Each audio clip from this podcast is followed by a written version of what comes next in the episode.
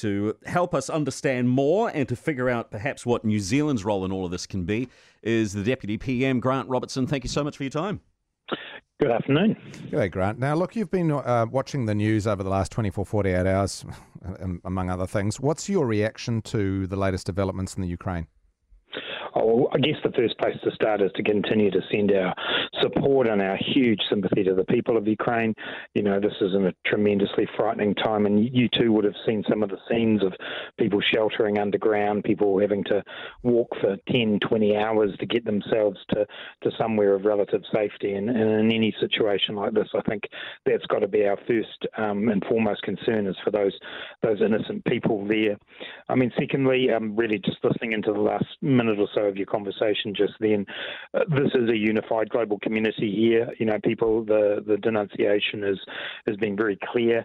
And, and I think, as you say, those countries nearby uh, supporting the Ukraine in all the many and various ways that they can. Um, clearly, we want this conflict to stop, or this invasion to stop. Um, President Putin hasn't shown a great degree of interest in that, but I think what he's meeting in terms of the, the broader NATO alliance will certainly be showing him that, that the global community is rallying around the Ukraine. What is New Zealand's role in this, and, and what else can we do uh, further to um, to to help? Uh, for instance, um, would we accept refugees? Yeah, look, you know, I mean, we're a member of that global community, and you would have seen us come out very quickly to endorse all of the positions that you've heard from others that, you know, this is an inv- invasion that's unjustified, that is, um, you know, an attack on a sovereign nation, uh, and it's one that we've we've joined the rest of the community in condemning wholeheartedly. Um, we've undertaken the, the targeted um, sanctions that, w- that are available to us based around the people and the, the military of, of Russia, and we'll continue to look at what other options might exist for us in, in, that space. Beyond there, yeah, look, this is a situation where the countries immediately around uh, Ukraine are the ones best placed to support them with those kind of immediate needs. It's a bit, you know, in a very different context. It's a bit like a natural disaster in the Pacific where it's New Zealand and Australia who are there straight away, and then other countries come in behind to provide what support they can. So we'll keep we'll keep listening out for what's there. In terms of refugees, look, you know, clearly if that's a situation that ends up emerging, then that's something that we would look at. We work through the UN um, High Commissioner for Refugees to to work through who's who's got the top priority to come to New Zealand. Um, again, it'll be places closer to hand that'll that people will want to go to because I suspect they would want to go back fairly quickly. And if you do end up looking to resettle in, in New Zealand, that you, are a long way away. But obviously, we work with the UN authorities, and if the need arises, we would certainly look towards helping. I've seen a suggestion that beyond putting pressure on the oligarchs, that pressure needs to be put on the Russian upper class who'd like to travel the world, um, holiday in the most expensive hotels, and send their children to expensive schools in the US and the UK. How much can the international community, um, say, put a block on travel from from Russians? Yeah, it's an interesting question. Um, the general approach here always tends to be start with the regime itself. The military restrict their ability to travel, and you would have seen that happen in previous conflicts, and New Zealand's been a part of that. The, the step to go a step further on the, the movements of, of citizens is obviously one you've got to take pretty seriously. Firstly, there are some citizens you might want to help, and if you you know put blanket bans on movement, then you end up compromising some of the support you might want to give to people who really do need to get out. So you've got to strike your balance there. Um, but there is the ability for, for more targeted movement restrictions to be possible. And from New Zealand's point of view, we'll, we'll you know, step in line with the international community on that. I think your point about the oligarchs is an interesting one. You know, I've noticed some movement in the ownership of English football teams this morning, mm. and um, you can see that there's probably some concern among some of those people, um, very wealthy Russian um, community members uh, about what might happen. So, you know, there's some non-state pressure that can start to be brought to bear there um, from from other companies and others who work with these people, and you know that probably is the first step. Um, but clearly, we're not taking things off the table at this stage, and and those we've got some restrictions around the military and and and the movement of people, and and that can go further if need be. I appreciate this might be a difficult uh, question to answer, but uh, Vladimir Putin obviously seems like a man who's fairly isolated. Do we have any idea how the people who work for um, the Russian government, such as the Russian embassy staff here, do we have any idea what their reaction would be to this, or is that just something where they have to they'll be toeing the Russian line and you'll never get any inkling otherwise of whether they're shocked about this sort of news? Oh look, I, I doubt you'd ever hear anything in public. I'm, I'm a former diplomat myself, and mm. you know your job when you're when you're in places is is working with and for the government is very unusual. Every now and then in history, you will have found people who seek asylum and so on, but I don't have any indication at all that that, that would be happening here. Oh, look, I think every day Russian people, there will be many of them deeply, deeply concerned by this. And you saw a few people out on the streets of Russia initially, uh, one or two of their sort of you know global sports stars and so on, um, artists coming out and saying something that's extraordinarily courageous, given the environment that they're in.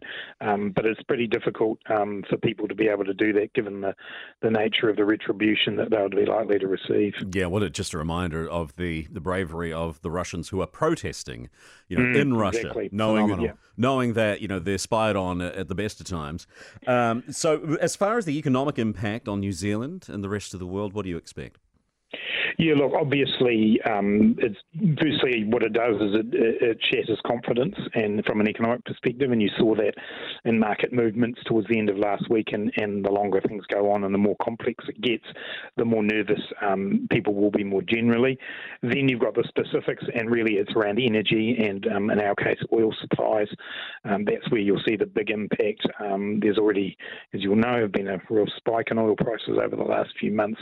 This is definitely not going to help that, uh, and that would be where the primary place I think you know New Zealanders will notice uh, the situation. Um, it actually just as in square brackets a really important you know reminder of, of the of the energy independence that New Zealand needs and some of the moves we're trying to make around things like electric vehicles and so on. As you look to the long term, that's you know there's all the more reason to want to do that when you're faced with this kind of instability. Yeah. Russia's not a massive export market for New Zealand. We've got a few companies that are in there yeah. Um, in sort of meat, dairy, um, seafood kind of space.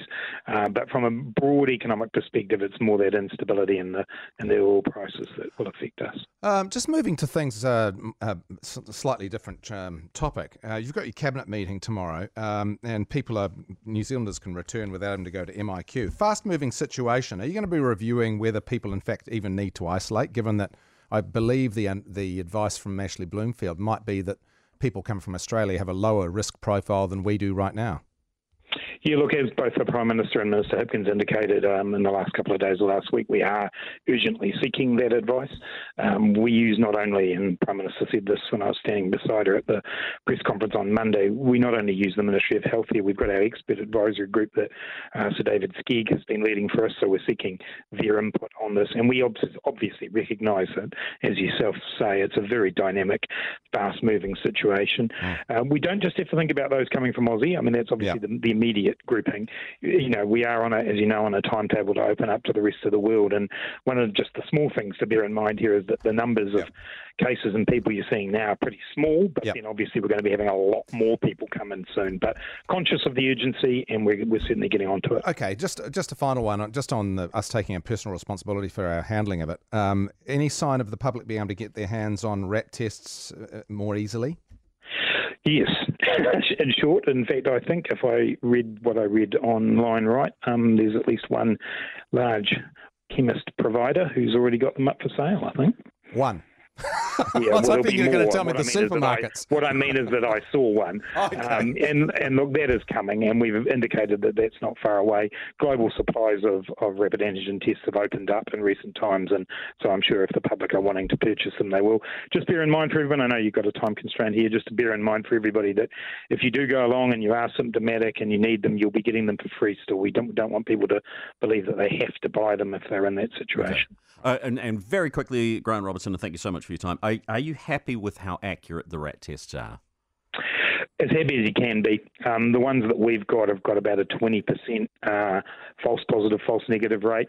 That's you know pretty high still, but um, given the number of cases we've got, um, you know the efficacy is as good as it can be, and we are still using PCR testing in a number of different settings just to be able to to backstop the rats. But for now, we've got the highest quality ones, but unfortunately they're not 100%. Really appreciate your time. That's the Deputy PM, Grant Robertson. Enjoy your Sunday afternoon.